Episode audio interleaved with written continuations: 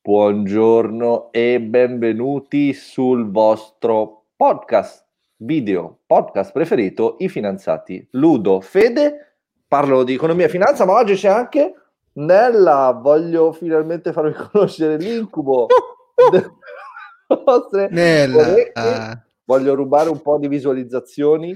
Guardate. Dai, sì. Pi, pi, pi, pi, pi, pi, pi. Secondo me è qualcosa di più intelligente di noi da dire sicuramente su questi temi. Che ne pensi della Eh. crisi mondiale, Nella? Che ne pensi? Tu puoi tranquillamente sostituirla con te stesso e credo che l'effetto sarebbe lo stesso. Anzi, forse molte più visualizzazioni. Ludo, Fede Sì. parlano di economia e di finanza assieme a Nella.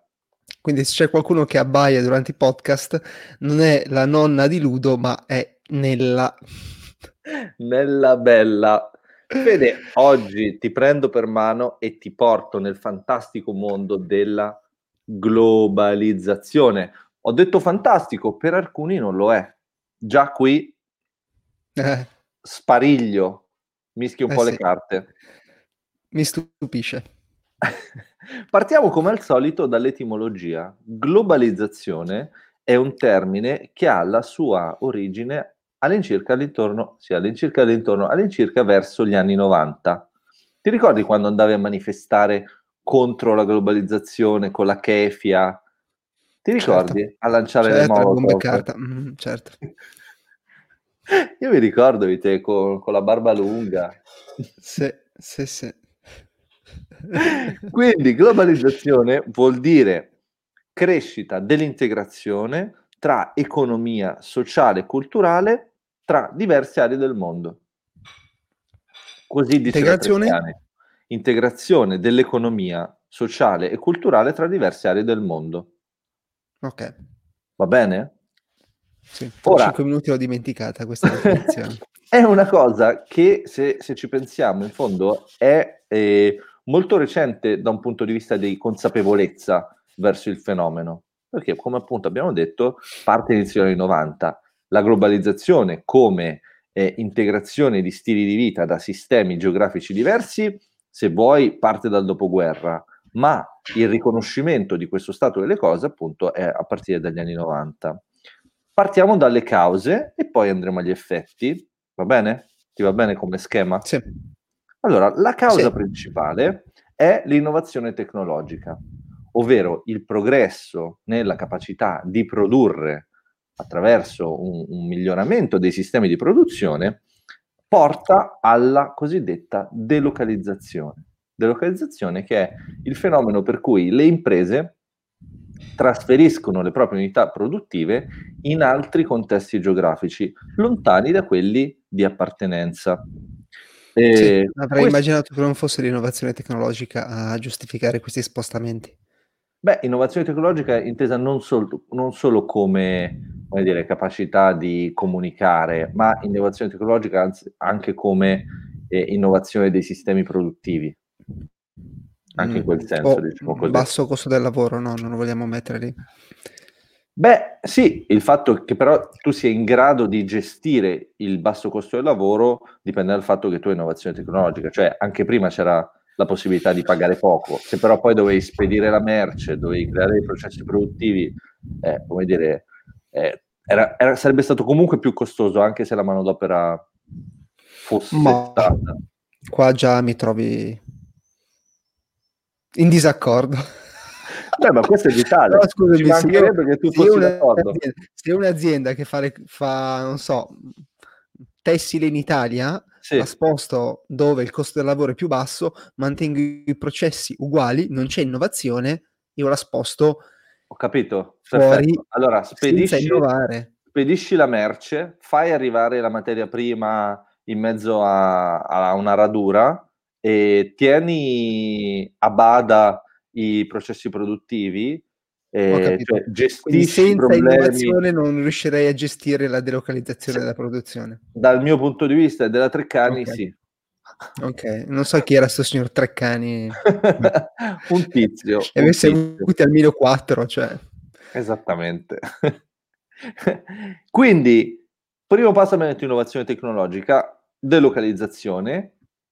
Next step, l'ingresso di economie di scala all'interno del mercato.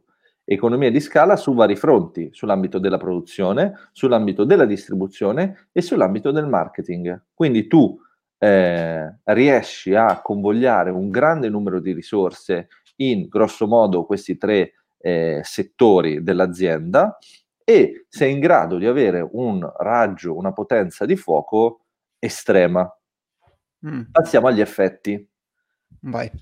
L'effetto è che ehm, c'è una riduzione degli ostacoli per ciò che riguarda la libera circolazione delle merci e dei capitali, cioè eh, si creano dei gruppi multinazionali che aggregano grosse somme di denaro, sono in grado di creare dei grandi processi produttivi e questi gruppi multinazionali di fatto creano delle grandi concentrazioni finanziarie. Tali concentrazioni mm. finanziarie cominciano a fare gola agli stati perché? Perché in questo modo se gli stati sono in grado di attrarre questi investimenti portano ricchezza alla popolazione locale che eh, fruisce beneficio mm. di gettito fiscale e di occupazione. Questa brevemente la globalizzazione, perdonateci per la superficialità, ma il nostro scopo è quello di fare una riflessione sul dove siamo e sul perché siamo qui, soprattutto dove vogliamo andare. Quindi, fatta questa piccola premessa, si apre lo scenario sul dibattito.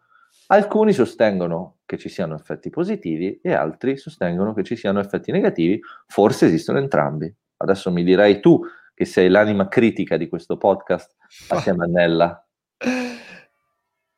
Per ciò che riguarda gli effetti positivi della globalizzazione, si possono distinguere due macro categorie. La prima è l'efficienza e il secondo è lo sviluppo. Entrambi fattori che portano, da un punto di vista teorico, a una riduzione del divario tra i paesi in via di sviluppo e i paesi cosiddetti sviluppati. Perché? Per quello che abbiamo detto poco fa. Nel momento in cui, guarda l'esempio cinese, eh, un paese diventa eh, il braccio operativo, diciamo così, di un altro, o comunque di, di aree territoriali enormi come l'Europa e gli Stati Uniti, nel caso della Cina, le condizioni di vita dei cinesi sono migliorate fino quasi a raggiungere, se non addirittura superare, la qualità della vita dei, chiamiamoli così, datori di lavoro. Sì, poi è interessante che nel momento in cui il paese si sviluppa, poi ha bisogno a sua volta di un altro braccio armato, di un altro braccio uh, pratico, eh, nel senso che la popolazione si arricchisce, non vuole più andare, quindi il costo del lavoro aumenta yes. e quindi non è più un buon posto dove andare a fare impresa, né per e l'Occidente infatti... né per l'Oriente, e quindi ci si sposta in Africa. Africa, Africa, ho dei dati sull'Africa belli, ah, e che c'è stato un aumento di esportazioni, cavolo, non mi sono segnato di quanto, ho guardato, comunque vi segnalo, c'è questo, l'ultima puntata della Gabbanelli che parla di un aumento delle esportazioni, comunque un numero attorno al 300%, stiamo parlando di esportazioni triplicate negli ultimi anni. E, um, questi erano gli effetti positivi. Passando agli effetti negativi, la lista è abbastanza folta, è abbastanza ricca. Cioè, scusami, il primo è che dovrebbe diminuire il divario Ma sì. economico-sociale che c'è tra paesi. Riduzione del divario tra paesi ricchi e paesi poveri. Poi, Perché? in realtà, potremmo... Come, scusa? Perché, secondo te? Ma per questo fenomeno di cui abbiamo parlato, per il fatto che eh, c'è una, uh, uno spostamento della domanda di manodopera, soprattutto per lavori non particolarmente qualificati, questo eh, ha un impatto su una vasta fascia della popolazione che riceve l'investimento, eh, sale la, la, qualità della vita perché salgono i salari e di conseguenza il... Uh, sì, sì, sì, sì, capisco. C'è un, un adeguamento, diciamo così, delle condizioni, a scapito chiaramente del paese ricco che perde eh, lavoratori eh, poco professionalizzati, diciamo così, poco skillati, come si dice per strada, a scapito invece, cioè a favore di lavoratori eh, particolarmente qualificati. Ehm, Ci sono Chiaro. altri effetti positivi, io direi che anche il fatto che noi stiamo facendo questo podcast, io a casa mia, tu a casa tua, eh, in diretta, eh, visibili a potenzialmente milioni di persone, con un computer assemblato in Cina, progettato in America, non so, le cuffie che ho, la maglietta, penso qualsiasi cosa con cui noi interagiamo in questo momento abbia a che fare con la globalizzazione. Di conseguenza, se vuoi, questo è, è un effetto positivo innegabile. Sì. Tu hai qualcosa non globalizzato? Forse neanche mm. tu sei non globalizzato. No, beh, poca roba. Poca roba. Allora, vediamo gli effetti negativi. Eh, si parte dal presupposto che eh, la concorrenza perfetta, che è un dogma teorico, non esista. Di conseguenza, la verità è che eh, si assiste a un danneggiamento delle risorse dei paesi eh, in via di sviluppo. E qui vado a farti l'esempio dell'Africa, che ha visto un aumento delle esportazioni di risorse che sì hanno arricchito magari eh, gli stati e i proprietari terrieri, ma certamente hanno portato poco beneficio alle popolazioni locali. E, ehm, l'altro punto di partenza per ciò che riguarda la critica sugli effetti negativi, l'analisi insomma degli effetti negativi riguarda eh, le differenze territoriali, culturali, eh, ancestrali che esistono in differenti contesti mondiali, da un punto di vista proprio di eh, impossibilità di avere un'omogenizzazione del, insomma, della vita, banalmente. Quindi tale differenza viene di fatto livellata. Tale livellamento è un livellamento che eh, conduce a una eh, polarizzazione tra, eh, tra, lavoratori, perché tu hai, ehm, come abbiamo detto, soprattutto nei paesi ricchi, ehm, persone che non, non, hanno più il loro posto di lavoro perché la, la propria impresa ha delocalizzato, e invece hai i proprietari di queste imprese che vedono crescere la propria redditività, la redditività delle loro imprese perché riescono a diminuire i costi ed essere eh, più competitivi in vari mercati. Chiaro, chiaro. Quindi hai un, aumento del, hai un aumento del, del divario tra mh, mm, non so, popolazione imprenditrice e popolazione dipendente? Esattamente, esattamente. C'è questo dato interessante, sempre che ha dato la, la Gabbanelli poco fa, eh, almeno che ho visto poco fa, ma la puntata sul Corriere è appena uscita, parla del fatto che oggi circa 2153 persone possiedano più soldi di circa il 60% della popolazione mondiale. Quindi il condominio uh, X di Milano probabilmente ha più soldi della... cioè no, questo è un esempio stupido, però per dire 2150 persone sono veramente poche, avere più soldi di circa il 60% della popolazione mondiale è un dato su cui riflettere. Um, altro effetto negativo, secondo alcuni, e qui entriamo già in, dire, nell'ambito politico, è la riduzione del ruolo dei governi cioè una riduzione dell'importanza eh, della politica. Perché? Perché la politica ribalta la sua funzione, eh, agisce meno in chiave eh, democratica, diciamo così, e agisce più in chiave di impresa, perché come abbiamo detto cerca di attrarre investimenti, perché attra- attrarre investimenti è in grado di eh, distribuire ricchezza alla popolazione. Così facendo, però, riduce la sua capacità anticiclica, per capacità anticiclica intendo la capacità di porre in essere dei provvedimenti che siano in grado di avere degli effetti sulla vita del, dei suoi cittadini. E infine c'è una riduzione della politica, dell'influenza della politica nazionale, a scapito invece di una politica a, che si muove a blocchi territoriali e quindi una semplificazione, se vuoi, dello schema eh, politico mondiale. Um, Abbiamo già parlato brevemente della polarizzazione dei ricchi verso i, contro i poveri, diciamo così, e abbiamo detto appunto che 2153 persone hanno più soldi del 60% della popolazione mondiale e ciò ci porta al prossimo argomento che è quello del mercato del lavoro. Abbiamo visto una, eh, diminuzione del lavoro a bassa qualifica nei paesi occidentalizzati. Invece abbiamo visto una richiesta di lavoratori eh, dotati di alto contenuto di conoscenza. Ehm, per ciò che riguarda la politica, che è uh, l'ambito che forse è più stato uh, sconvolto dalla globalizzazione, eh, si potrebbero distinguere principalmente tra due blocchi anche qui, eh, contrari al processo di globalizzazione e favorevoli. Dino, vuoi soffiarti il naso, Ludo? Possiamo prenderci un 30 secondi? No, va bene, vado avanti, dai. Si vede che sto smocciolando? Fai un po' di smocciolamento, vuoi tranquillamente? Di... Cioè. No, no, andiamo avanti, dai. voglio, voglio proprio il tutto così, smoccioloso.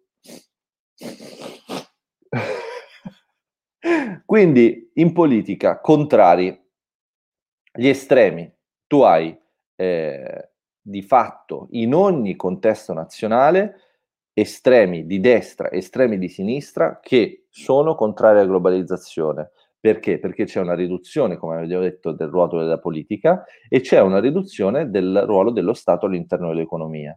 E di fatto sono eh, delle forze politiche che lottano per il ritorno alla democrazia.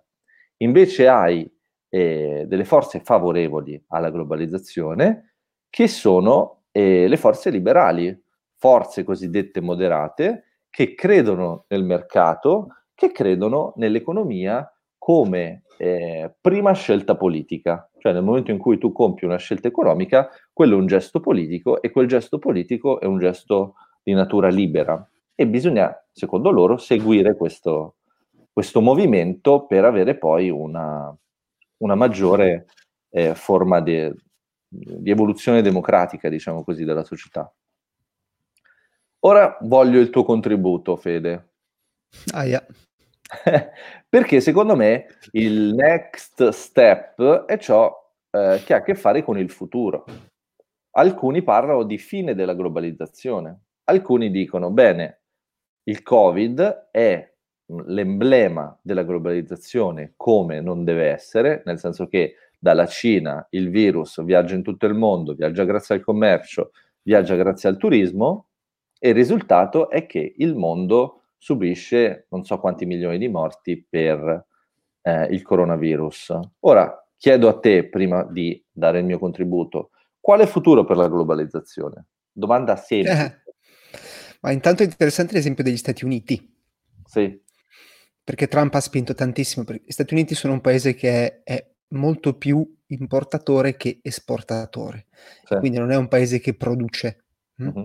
Quindi eh, gli americani sono dei consumatori, ma l'Europa tendenzialmente siamo più consumatori che, che produttori, ok? Quindi in qualche modo la tendenza è del paese che sposta la sua produzione fuori è quello un po' di impigrirsi, per cui preferiamo consumare piuttosto che andare a produrre. Questo non è buono per l'economia, credo. Uh-huh. Credo che la produzione stia alla base del, della crescita economica. E um, infatti Trump mh, mm, su tantissime cose, anche vedi la trade war con la, trade war con la Cina, ha spinto tantissimo per riportare all'interno la produzione di, uh, di diverse cose, quindi rifar partire l'economia interna e ricominciare ad esportare, ok? Perché mm-hmm. il bilancio per gli Stati Uniti tra importazione e esportazione è molto sbilanciato verso l'importazione. Mm. E, ehm, Beh, sicuramente Trump è uno dei più grandi eh, Protezionisti, sì, certo. Sì, nel senso, contrario alla globalizzazione per come è stata fino ad ora, nel senso, vuole eh, portare la produzione eh, in patria. E, ehm, ma mm, quindi credo che siano dei processi, nel senso che un paese parte come produttore, poi l'imprenditore ha una ottica di massimizzazione del profitto, pertanto cerca altri luoghi sul globo dove spostare la produzione. Una volta spostata lì la produzione, la popolazione lavora, si arricchisce, si vizia in qualche modo, piano pianino ci vogliono decine di anni, dopodiché la popolazione viziata, quindi inizia ad arrivare la classe media dei lavoratori, eh, cerca di spostare a sua volta la produzione da un'altra parte, perché non è più disponibile nel fare lavori in qualche modo di bassa qualità. Ecco, quindi è questo c'è questo processo credo che sia interessante, credo che il prossimo posto sia l'Africa dove si andrà a localizzare la produzione. Quindi tu vedi Cina... comunque un, un, nuovo ciclo di globalizzazione in cui anziché avere la Cina come manifattura de, del mondo si avrà l'Africa. Eh, potrebbe essere, sì, cioè, ha Questa... senso, credo che abbia senso. Ho capito. Credo che Io... abbia senso perché i iniziano a guadagnare, abbiamo visto il reddito pro capite italiano è 30.000, 35.000, i cinesi siamo, arrivati già a 10.000 quando uh-huh. eravamo a 1.000 dieci anni fa mentre il nostro reddito pro capite non è salito di 10 volte, ma è rimasto al palo rispetto Ora, a 10 anni fa, forse è, è inferiore. Sì, Quindi loro si stanno arricchendo, noi ci stiamo impoverendo, a un certo punto loro si arricchiscono talmente tanto che non conviene più produrre lì. Ci sono tanti paesi comunque nel sud-est asiatico dove ancora la, il costo della manodopera è ancora molto basso. Ci vorrà del tempo, però l'Africa è gigantesca. Non so quanti siano gli africani, credo oltre un miliardo, quindi tutti in Africa. Spazio. Tutti in Africa, sicuramente tante opportunità arriveranno dall'Africa. Ho capito. E, ehm, vado... No, scusami, vai. Vai, vai, no. no. volevo eh, portare alla conclusione il nostro piccolo podcast parlando appunto del, del, futuro, di quelli che possono essere, secondo me, i tre eh, possibili scenari. Secondo me, sempre un po' preso a, a spizzichi e bocconi, come si dice. Eh, primo scenario. Però, ecco, Scusami, eh, ti, prego, ti interrompo. Sempre, ecco, visto che dicevi del Covid, interessantissimo sì. perché il Covid è stato sia una crisi della domanda, quindi adesso c'è una crisi della domanda per cui le persone sono, hanno perso il lavoro o soffrono dal punto di vista finanziario, quindi c'è meno domanda, ma inizialmente c'è stata una crisi dell'offerta, per cui le aziende che producono hanno dovuto chiudere. vero, le aziende che producono hanno dovuto chiudere, no? E quindi per la prima volta abbiamo assistito a una crisi dell'offerta. Ok, quindi con questa crisi dell'offerta, il fatto che il negozio o l'azienda che qui in Italia dipende da prodotti che vengono fatti all'estero, ok, deve porsi il problema, ok, la Cina non spedisce più quello che mi serve produrre, c'è qualcuno qui che me lo può fare, Esattamente. ok? Esattamente. E quindi può essere un, uno spunto verso alla, tornare alla, alla produzione propria. Infatti qui mi, mi aggancio e ti, ti, propongo tre possibili scenari. Vai. In linea, insomma, a raggio medio, medio-lungo. Il primo è un mondo 100% globalizzato. Cosa vuol dire? Che tu ovunque vada, ed è un po' la tendenza attuale, hai la percezione di non esserti spostato, cioè cambia la cornice, ma lo stile di vita ormai è uniforme su scala mondiale. Tutto ciò che, che tu bello. puoi trovare a Brera lo puoi trovare anche a Pyongyang. Questo in quanto? In 100 anni? 200 anni? in realtà 500 anni? poi è abbastanza attuale, nel senso ci sono poche differenze tra eh, la vita Beh, che si fa qui e la vita... Beh, tra Italia e Stati Uniti quasi non ci sono differenze, sono più differenze di stampo culturale e dovute al territorio, ma come stile di vita, come valori più o meno ci siamo.